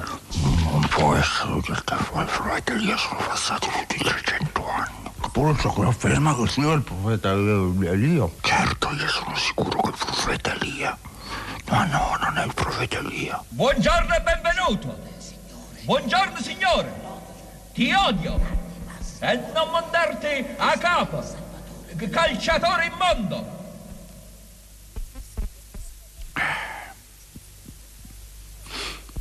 Tigellino, che vuol dire il salvatore del mondo? È uno degli attributi di Cesare. Ma Cesare non sta arrivando in Giudea. Ho ricevuto appena ieri sue lettere da Roma. Nessuno mi ha detto nulla di questo. D'altronde tu, Tigellino, che eri a Roma durante l'inverno, ne hai sentito parlare? In realtà, signore, non ho mai sentito parlare. Stavo semplicemente una spiegazione di quel titolo. È uno dei titoli di Cesare. Non può venire Cesare. Alla gotta. Ha i piedi gonfi come un elefante. E poi ci sono delle ragioni di Stato. Chi lascia Roma perde Roma. Non verrà mai. Però in realtà Cesare è il padrone, se vorrà, verrà, ma non credo che venga. Il profeta non alludiva a Cesare, signore. Non alludiva a No, signore. Allora di chi parlava? È il Messia che è venuto. Il Messia non è venuto. È venuto. È fa miracoli ovunque. I miracoli! Io non, Io non credo, credo ai miracoli. miracoli. Ne ho visti ne ho anche visti troppi. anche troppi. Il ventaglio. Il ventaglio. Quell'uomo fa veri miracoli. Per esempio, durante un matrimonio che si è svolto in una piccola città della Galilea, una città abbastanza importante, aveva mutato l'acqua in un vino e hanno riferito persone che erano presenti. E anche guarito due leprosi che erano seduti dinanzi alla porta di Cafarnao, che stavano col toccarli. No, erano due ciechi che guarito a Cafarnao, no, erano leprosi. Ma quello anche i ciechi erano visto su una montagna che parlava con gli angeli. Gli angeli non esistono, gli pianti li esistono, ma non credo che quello abbia parlato con loro. Mentre parlava con gli angeli è stato visto da una folla di persone, ma non con gli angeli. Come mi irritano questi uomini! Sono stupidi, completamente stupidi. E allora il ventaglio. Sembra come tu stessi sognando. Non bisogna sognare. I sognatori sono dei malati. C'è poi il miracolo della figlia di Cairo. Quello è certissimo. Non lo si può negare. Questa gente è pazza. Hanno guardato troppo la luna. Digli di smetterla. Qual è il miracolo della figlia di Gairo? La figlia di Gairo era morta. Lui l'ha risuscitata. Risuscita i morti? Cioè, il Signore risuscita i morti. Mm, no, no, no, no, no, no, non voglio, non voglio che facciano queste cose. Ah, non gli proibisco di fare questo. Io non permetto che si risuscitino i morti. Bisogna trovare costui, dirgli che io non... non... non gli permetto di, di risuscitare i morti. Dove si trova ora costui? Egli è tu, signore, ma sarà difficile trovarlo. Questo comunque non ha importanza, ma bisogna trovarlo. Bisogna trovarlo e dirgli da parte mia che io non gli permetto, che io gli proibisco di risuscitare i morti. Mutare l'acqua in vino, guarire i lebbrosi e i ciechi. Queste cose, se vuole, le può fare, non è il contrario. Anzi, trovo che guarire i lebbrosi sia una buona azione, ma non gli permette di risuscitare i morti. Sarebbe terribile se i morti rivivessero. Ah, dica! Prostituta! Vipera! Figlie di pappone! Che è il toro con le palle dorate e fredde? Giudice ignora! Grattatele! Col, col grattare gli uomini! Che, che il corpo con le pietre e coi lapilli! Fallo tacere! È capitata la guerra, si fregano le spade e lo scaldino di sotto il culo! Ma è infame! Ti spezzerò i letti in faccia! In terra, giù le gonne, parano a scimitarre con la fame nelle costole. Ascolti ciò, ciò che dice contro di me, gli lasci insultare tua moglie. tua moglie. Ma non ha detto il nome tuo. Che cosa importa? importa? Tu sai, sai bene, bene che sono, che sono io, io quella che egli vuole insultare. insultare. E io sono io tua sono moglie, non è vero? Non è vero. Sì, cara e degna Erodiade, tu sei mia moglie. Hai cominciato con essere la moglie di mio fratello. Sei stato, stato tu a strapparmi, a strapparmi dalle, sue dalle sue braccia. In verità ero il più forte. Ma non parliamo di queste cose, non voglio parlare di queste cose. È appunto a causa di ciò che il profeta ha detto di spantevoli parole. E può anche essere che proprio a causa di ciò accada una disgrazia. Non ne parliamo. Nobile Erodiade, noi trascuriamo gli ospiti. Versami da bere, mia cara. Riempite di vino le grandi coppe d'argento, le grandi coppe di cristallo. Voglio bere alla salute di Cesare. Ci sono dei romani qui e bisogna bere alla salute di Cesare. Tu non noti come pallida tua figlia? Che, che ti importa se è pallida o no? no? Io non l'ho mai veduta così pallida. Non bisogna, non bisogna guardarla. guardarla. Quel giorno. Un giorno. Il sole. Solo. È nero. Come un sacco a pelo. E la luna diventerà come sangue. Qua qualcuno si mangerà il sangue. Le stelle del cielo. Santo cielo. Sulla terra come cadono in terra. I fichi secchi cadono ma, ma perché i fichi ti danno l'albero? E, e il re della terra hanno paura. Uno, due, tre picchi di paura. Ah, ah. Vorrei, Vorrei proprio vederlo quel giorno di cui parla, parla. Quando, quando la luna, la luna sarà, sarà come sangue, sangue e, le e le stelle cadranno sulla terra come fichi verdi, verdi. Questo, Questo profeta, profeta parla, parla come un ubriaco. Un ubriaco. Ma io, Ma io non posso, posso sopportare, sopportare il suono il della, suono sua, della voce. sua voce. L'odio la, la sua voce. voce. Ordina, Ordina che, che taccia. taccia. Ma no, io non comprendo ciò che ha detto, ma può essere un presagio. Io non credo nei presagi. Parla come un ubriaco. Può darsi che sia ubriaco del vino di Dio. Ma che, che vino è? Il vino, vino di Dio. Dio. Da, quale da quali vigne proviene? In, in quali spremitoio si fabbrica? Tigellino, quando ultimamente eri a Roma, l'imperatore non ti ha mai parlato a proposito... A proposito di che, signore? A proposito di che? Ti ho rivolto una domanda, non è vero? Ho dimenticato quello che volevo dirti. Tu, tu guardi ancora mia figlia, figlia. Non, non bisogna, bisogna guardarla. guardarla. Te, Te l'ho già detto, detto no? no? Dici sempre la stessa cosa. Te la ripeto. E i restauri del Tempio, eh, di cui c'è tanto parlato, se ne fa nulla. Si dice che il velo del santuario sia scomparso, non è vero? Sei, Sei stato, stato tu a prenderlo, prenderlo. Ma, ma stai, stai parlando, parlando a vanvera. Non voglio, non voglio più, più restare, restare qui, qui. Rientriamo. Rientriamo. Salomè, danza per me. Non, non voglio che danzi. danzi. Non ho nessun desiderio di danzare, tetrarca. Salomè, figlia di Erodiade, danza per me. Lasciala, Lasciala in, pace. in pace. Non ti ordino di danzare, Salomè. E io non danzerò, tetrarca. Ah, ah, ecco, ecco come, ti, come obbedisce. ti obbedisce. Che vuoi che mi importi se danza o non danza, non me ne importa nulla. Sono felice. Stasera sono molto felice, non sono mai stato così felice. E perché non dovrei essere felice? Cesare, che è il padrone del mondo, mi vuole molto bene, mi ha inviato doni di grande valore, mi ha promesso di chiamare a Roma in giudizio il re di Cappadocia, che è il mio nemico, e forse a Roma lo metterà in croce. Può fare tutto quello che vuole, Cesare, d'altronde è il padrone, quindi vedete bene che ho il diritto di essere felice. Non c'è nulla al mondo che possa turbare la mia felicità. Il sedere è un buon vestito. Porco, tradisce il gatto. La, la legge, la legge tiene in mano un vaso dove la calma proprio bestemmia.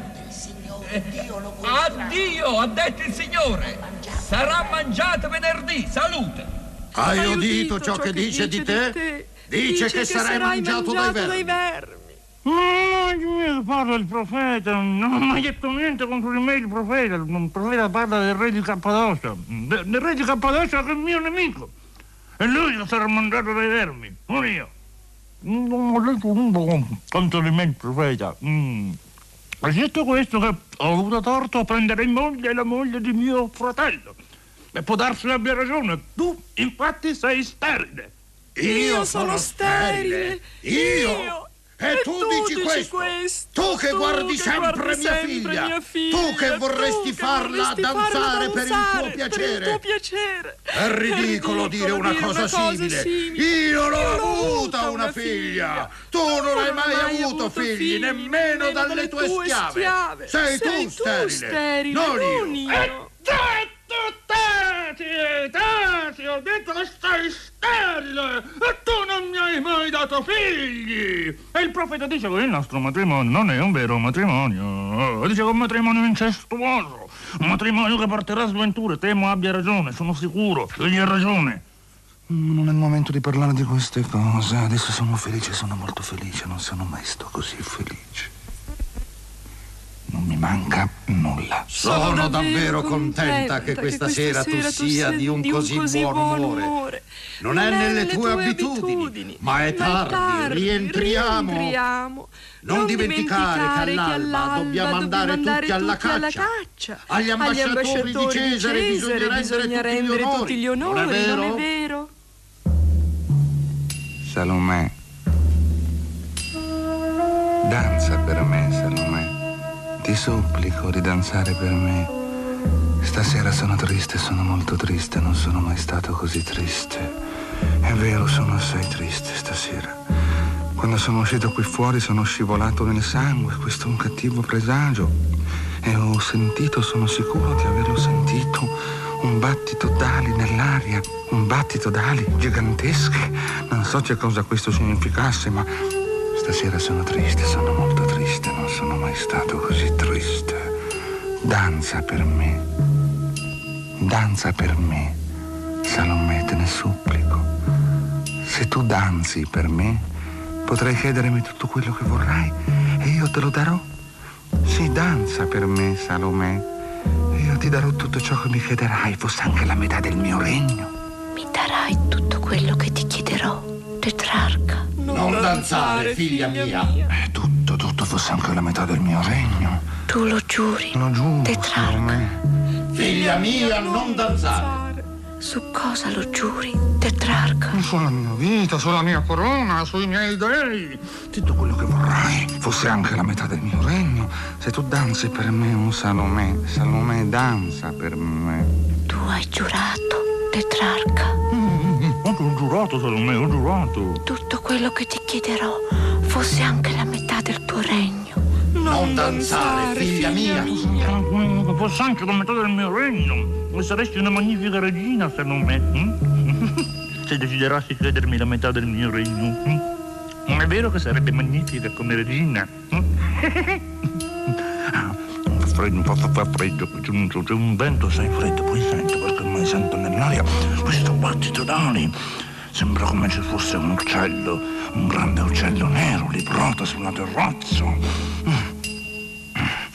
Perché mai non riesco a vederlo, questo uccello? Il battito delle sue ali è terribile. È un vento freddo, ma non, non, non, non, non, non, non fa freddo, non fa freddo per niente. Al contrario, fa assai caldo, fa troppo caldo, stacco. Versatemi dell'acqua sulle mani, datemi da mangiare della neve, toglietemi il manto, presto, presto, toglietemi il manto. No, no, non lasciatelo. È la corona che mi opprime. La corona di rose, come se questi fiori fossero fuoco, m'hanno bruciato la fronte. Ah, ecco così respiro. Sono rossi questi petali, sembrano macchie di sangue sulla tovaglia. Ma non vuol dire niente. Non bisogna cercare simboli dappertutto, la vita diventerebbe impossibile.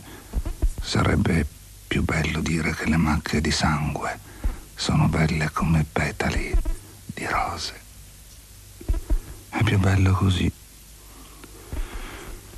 Ma non parliamo di queste cose, adesso sono felice, sono molto felice. Ho il diritto di essere felice, non è vero? Tua figlia danzerà per me? Non è vero che danzerai per me, Salomè? Hai promesso di danzare per me. Non, non voglio, voglio che ella danzi. danzi. Danzerò per te, Tetrarca. Hai sentito che dice tua figlia? Danzerà per me. Mm. Fai bene, fai bene, fai bene, fai bene, fai bene, fai bene, fai bene, fai bene, fai bene a danzare per me, Salomè. E dopo aver danzato, non dimenticarti di chiedermi tutto ciò che vorrai. Ti darò tutto quello che vorrai, fosse pure la metà del mio regno. No, non ho forse giurato. Hai giurato. Ho giurato, ho giurato. Io non ho mai mancato alla mia parola. Non sono di quelli che mancano alla loro parola. Non so mentire. Io della mia parola sono scoperto. La mia parola è parola di re. Il re di Cappadocia mente continuamente. Mm, ma non è un vero re, è un vile. Mi deve anche dei soldi, non mi vuole pagare. Ha perfino insultato, no, i miei ambasciatori. Ha detto cose assai offensive. Eh? Ma Cesare lo metterà in croce quando andrà a Roma. Sono sicuro che Cesare lo metterà in croce, altrimenti morirà divorato dai vermi. Il profeta l'ha predetto. Salomè, che aspetti? Attendo che gli schiavi mi portino i profumi e i sette veli e mi tolgano i sandali. Mm, danzi a piedi nudi, bene, bene, bene, bene, bene, bene, bene, bene, bene. Salomè, allora i tuoi piedini saranno simili a due colombe bianche, somiglieranno a due fiorellini bianchi in danza su un albero. No, no, no! Per danzare nel sangue, Non c'è sempre sangue qui per terra. No, no, no, no, no, no, non voglio che danzi nel sangue, non sarebbe un terribile presagio. Che ti importa se danza nel sangue? sangue? Tu, tu vi hai camminato, camminato dentro. dentro tu. tu. Che mi importa? Guarda la luna.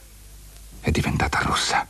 È diventata rossa come sangue. Ah, il profeta l'ha proprio predetto, ha predetto che la luna sarebbe diventata rossa come sangue. Non è vero che l'ha predetto?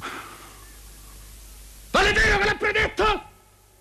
Non avete udito tutti, la luna è diventata rossa come sangue. Non lo vedete? Lo, lo vedo, vedo certo. certo. Le, Le stelle cadono come fichi verdi, non è vero? E il sole diventa nero come un sacco di pelo. E i re della terra sono presi dalla paura. Questo almeno si vede. Per una volta nella vita il profeta ha avuto ragione. I re della terra hanno paura. Via, rientriamo. Sei malato. A Roma diranno che sei pazzo.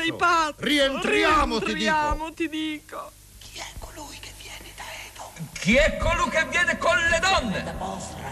Pigliati la borsa! Con gli abiti, i denti di porcona! Con gli abiti dentro, porcona! Colui che splende nella bellezza! Ah, oh, lui splende con una bellezza! Panza, con e si veste la panza, per forza impotente! Le tue vesti sono tinte di scarlatto! Ah, ti vesti dopo che hai scatarrato! Rientriamo! Rientriamo. La voce di quest'uomo mi esaspera. Non, non voglio, voglio che mia figlia che mia danzi figlia mentre danzi egli grida in tal modo. Grida in tal modo. Non, non voglio, voglio che danzi, danzi mentre tu la guardi, tu la in, tal guardi in tal modo. Insomma, Insomma non, non voglio, voglio che danzi. Che danzi. Non alzarti, mia sposa, mia regina, è inutile. Non rientrerò prima che la abbia danzato. Danza, Salomè, danza per me. Non, non danzare, danzare, figlia mia. mia. Sono pronta, tetrarca. Ah, è meraviglioso, meraviglioso. È stato bello. Lo vedi? Tua figlia ha danzato per me. Avvicinati, Salome, avvicinati perché posso darti la ricompensa. Le pago bene io le danzatrici, sai? Anche te pagherò bene. Ti darò tutto quello che vorrai. Dimmi che vuoi. Voglio che mi si porti subito in un bacile d'argento. In un bacile d'argento. In un bacile d'argento, ma sì, ma sì, in un bacile d'argento, certo. È incantevole, non è vero? E di cosa vuoi ti si porti in un bacile d'argento, cara e bella Salomè? Tu che sei la più bella fra tutte le fanciulle di Giudea. Eh? Che vuoi che ti si porti in un bacile d'argento? Dimmelo, qualunque cosa possa essere disertata, i miei tesori sono tuoi. Cos'è dunque, Salomè? Testa di Uccanon. Ah, oh, benissimo, benissimo figlia, figlia mia. mia. No. No. Benissimo, benissimo figlia, figlia mia. mia. No. no. Salome, non devi chiedermi questo. Non dare ascolto a tua madre, ti dà sempre cattivi consigli. Non bisogna ascoltarla. Io non ascolto mia madre. E per me stessa che io chiedo la testa di Ocanan in un bacile d'argento. Tu hai giurato, Erode, non dimenticare che hai giurato. Lo so, lo so, ho giurato per i miei dei, lo so bene. Ma ti supplico, Salome, chiedimi un'altra cosa, chiedimi la metà del mio regno, eh? E io te la darò, ma non domandarmi quello che mi hai domandato. Io ti chiedo la testa di Ocanan. No, no, no, non voglio. No. Tu hai giurato, Erode. Sì, sì, sì tu, tu hai giurato. giurato. Tutti ti, ti hanno udito. udito. Tu hai giurato davanti a tutti. Taci, taci, e non sto parlando con te. Mia, Mia figlia fa bene a chiederti la testa, testa di quell'uomo. Ha vomitato insulti contro di me. Ha detto cose mostruose contro di me. Si, si vede che ella ama molto sua madre. madre. Non cedere, non cedere figlia, mia. figlia mia. Ha giurato, ha giurato. Ha giurato. sì, ti dico, non rivolgermi la parola, su via. Solo me restiamo amici, bisogna essere ragionevoli, non è vero? No, no, non è vero che bisogna essere ragionevoli. Io, io non sono mai stato cattivo con te, ti ho sempre amata. Forse ti ho amata troppo. Non credermi, questo è una cosa orribile, una cosa spaventevole. In fondo non credo che tu parli seriamente, no. La, la testa di un uomo decapitato è una cosa immonda, non è vero? Non è certo una cosa che una vergine debba guardare. Che piacere potrebbe mai darti nessuno? No, no, tu non puoi volere questo. Ma ascoltami per un istante, tu, tu, tu non mi senti? Io posseggo uno smeraldo, un grande smeraldo rotondo. Mi è stato inviato dal favorito di Cesare. Se guardi attraverso quello smeraldo puoi vedere cose che avvengono a una distanza immensa. Cesare stesso ne porta uno simile quando si reca al circo, ma il mio è più grande. Lo so che è più grande, è il più grande smeraldo del mondo. Non è vero, c'è questo che vuoi, chiedimelo, io te lo do. Io chiedo la testa di O'Cannon. Tu non mi ascolti, non mi ascolti, ma lascia dunque che ti parli, Salomè. La testa di O'Cannon. No, tu non puoi voler questo, lo dici solo per farmi addolorare, perché t'ho guardata durante tutta la sera, ebbene sì, t'ho guardata durante tutta la sera, la tua bellezza mi ha turbato, la tua bellezza mi ha turbato terribilmente ed io t'ho guardato troppo, ma non lo farò più, non bisogna guardare mai delle persone, nelle cose, bisogna guardare solo negli specchi, perché gli specchi non riflettono che maschere. Oddio, ho sete, ho sete.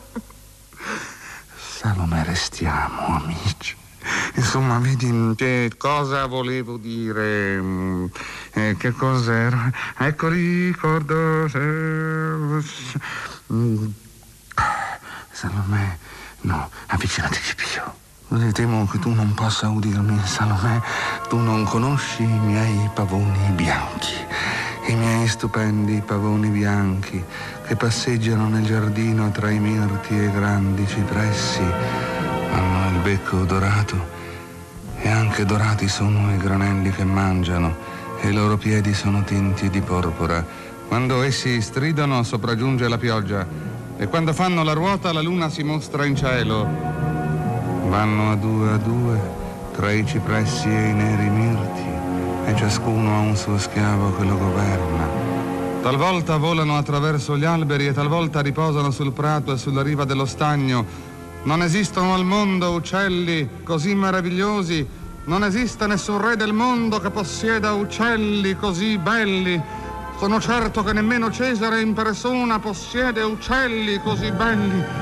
Ebbene, ti darò cinquanta dei miei pavoni, ti seguiranno dovunque, e in mezzo ad essi tu sarai come la luna, come la luna in una grande nuvola bianca. Te li darò tutti, ne possiedo solo cento, e non esiste altro re al mondo che abbia pavoni come i miei pavoni. Te li do tutti, ma scioglimi dal giuramento e non chiedermi quello che mi hai chiesto. Dammi la testa di O'Cannon. Benissimo, figlia mia. Tu sei ridicolo. Tu, con i tuoi pavoni. Tacito. Tu urli sempre. Urli sempre come un animale da preda. E non bisogna urlare in questo mormodo. La tua, la tua voce mi... mi infastidisce. Taci, ti dico. Salome, pensa a ciò che fai. Quell'uomo forse è mandato da Dio. Sono certo che è mandato da Dio. Un santo, il dito di Dio l'ha toccato. E Dio che ha messo sulle sue labbra parole terribili nel palazzo come nel deserto. Dio è sempre con lui, almeno è possibile. Nessuno può dirlo, ma è possibile che Dio sia per lui e con lui.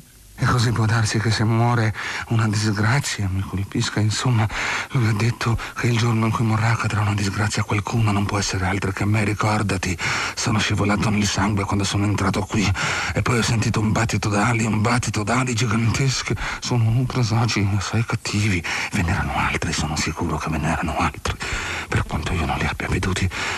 Ebbene, Salomè, non vorrai che mi capiti una disgrazia, non è vero? Tu non puoi volerlo, allora ascoltami.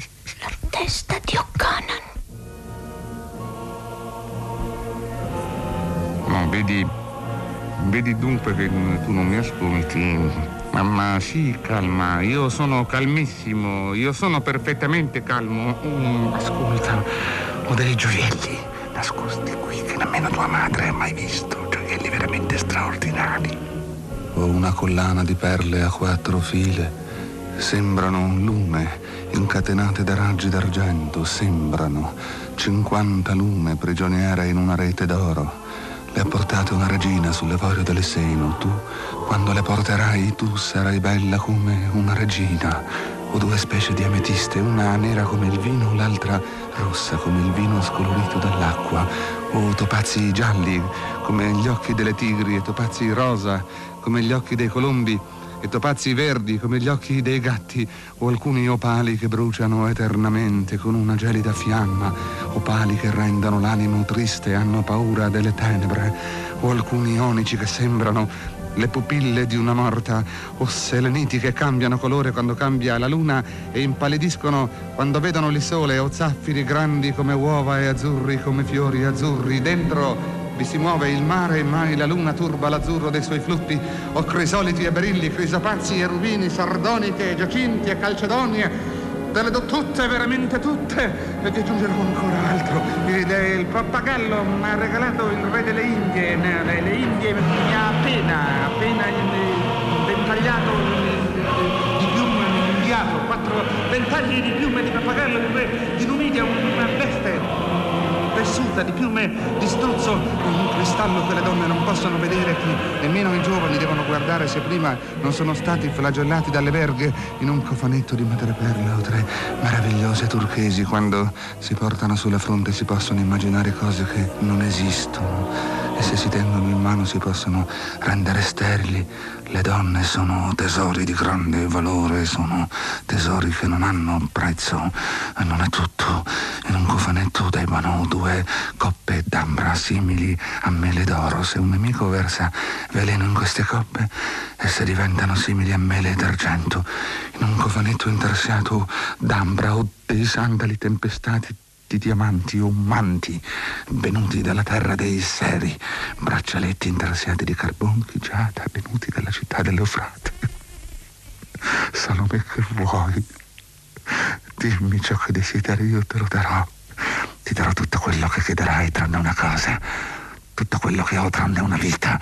Ti do il manto del gran sacerdote, ti do il velo del santuario, ti do il culto delle nevi, ti do l'università. La testa di O'Cannon.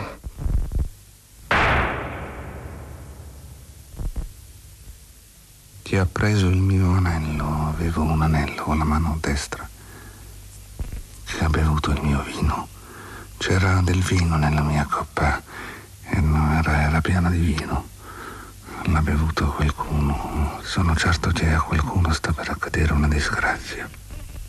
Perché ho dato la mia parola. I re non devono mai dare la loro parola se non la custodiscono. È terribile. E se la custodiscono è ugualmente terribile. Io trovo che mia figlia ha fatto, fatto bene. Parla la sposa incestuosa. Vieni, non voglio restare più qui. Vieni, ho detto. Sono sicuro che sta per accadere una disgrazia. Ma la sei!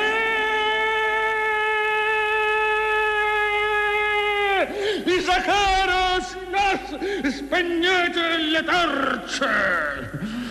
Non voglio vedere più nulla, non voglio che niente mi guardi. Spegnete le torce, nascondete la luna, nascondete le stelle, nascondiamoci nel nostro palazzo Erodiade. Incomincio ad avere paura.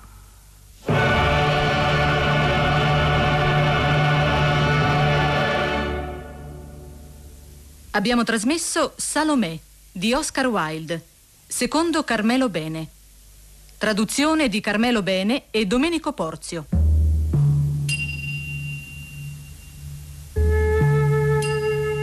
Personaggi e interpreti: Erode Antipa, Carmelo Bene; Iocanan, Cosimo Cinieri; il giovane siriaco, Lino Capolicchio; Tigellino, Piero Vida.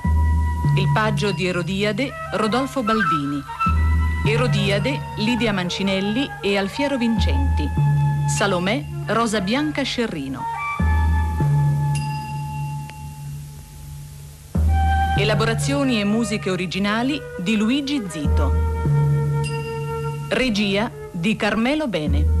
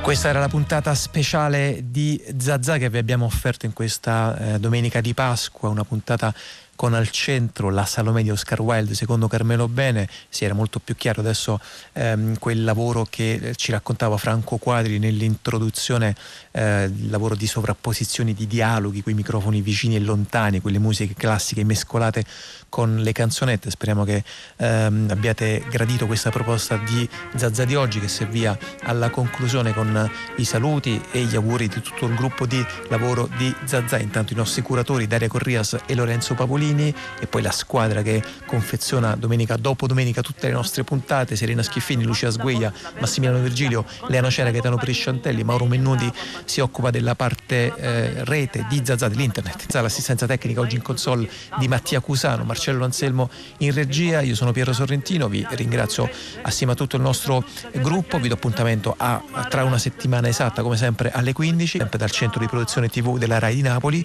per un nuovo eh, viaggio dentro il il sud, dentro il mezzogiorno italiano di Zazà, linea al G R delle sedici e quarantacinque. Ciao. E chi ha trovato Zazà, la riportassi a me, chiamala a trovare, su facciamo presto, chiamala a incontrare, con la banda in testa, u Zazà, u Zazà, u Zazà, tutto quanto è magrita, Zazà, Zazà, Isaia sta qua, Isaia sta qua, Isaia sta qua, Zazà, Zazà, Zazà, Zazà, Zazà, che tempo fa per trovare? Io senza te non posso stare. Da da da da da da da da da da da da. Era la festa di San Gennaro, l'anno dopo canti, suoni, bancarelle, processione, chi si può dimenticare? C'era la banda di Vignadara, centinaia di bancarelle, di torrone, di nocelle, che facevano incappare. Come allora quel via vai non cessò per quella via, ritornò pure Isaia, sempre in cerca di Zazà. Dove sta Zazà, oh madonna mia, come fa Zazà senza Isaia? Pare pare Zazà che l'ho perduta in me, chi ha trovato Zazà la riportassi a me, chiamala a trovare, su facciamo presto, chiamala a incontrare, con la banda in testa.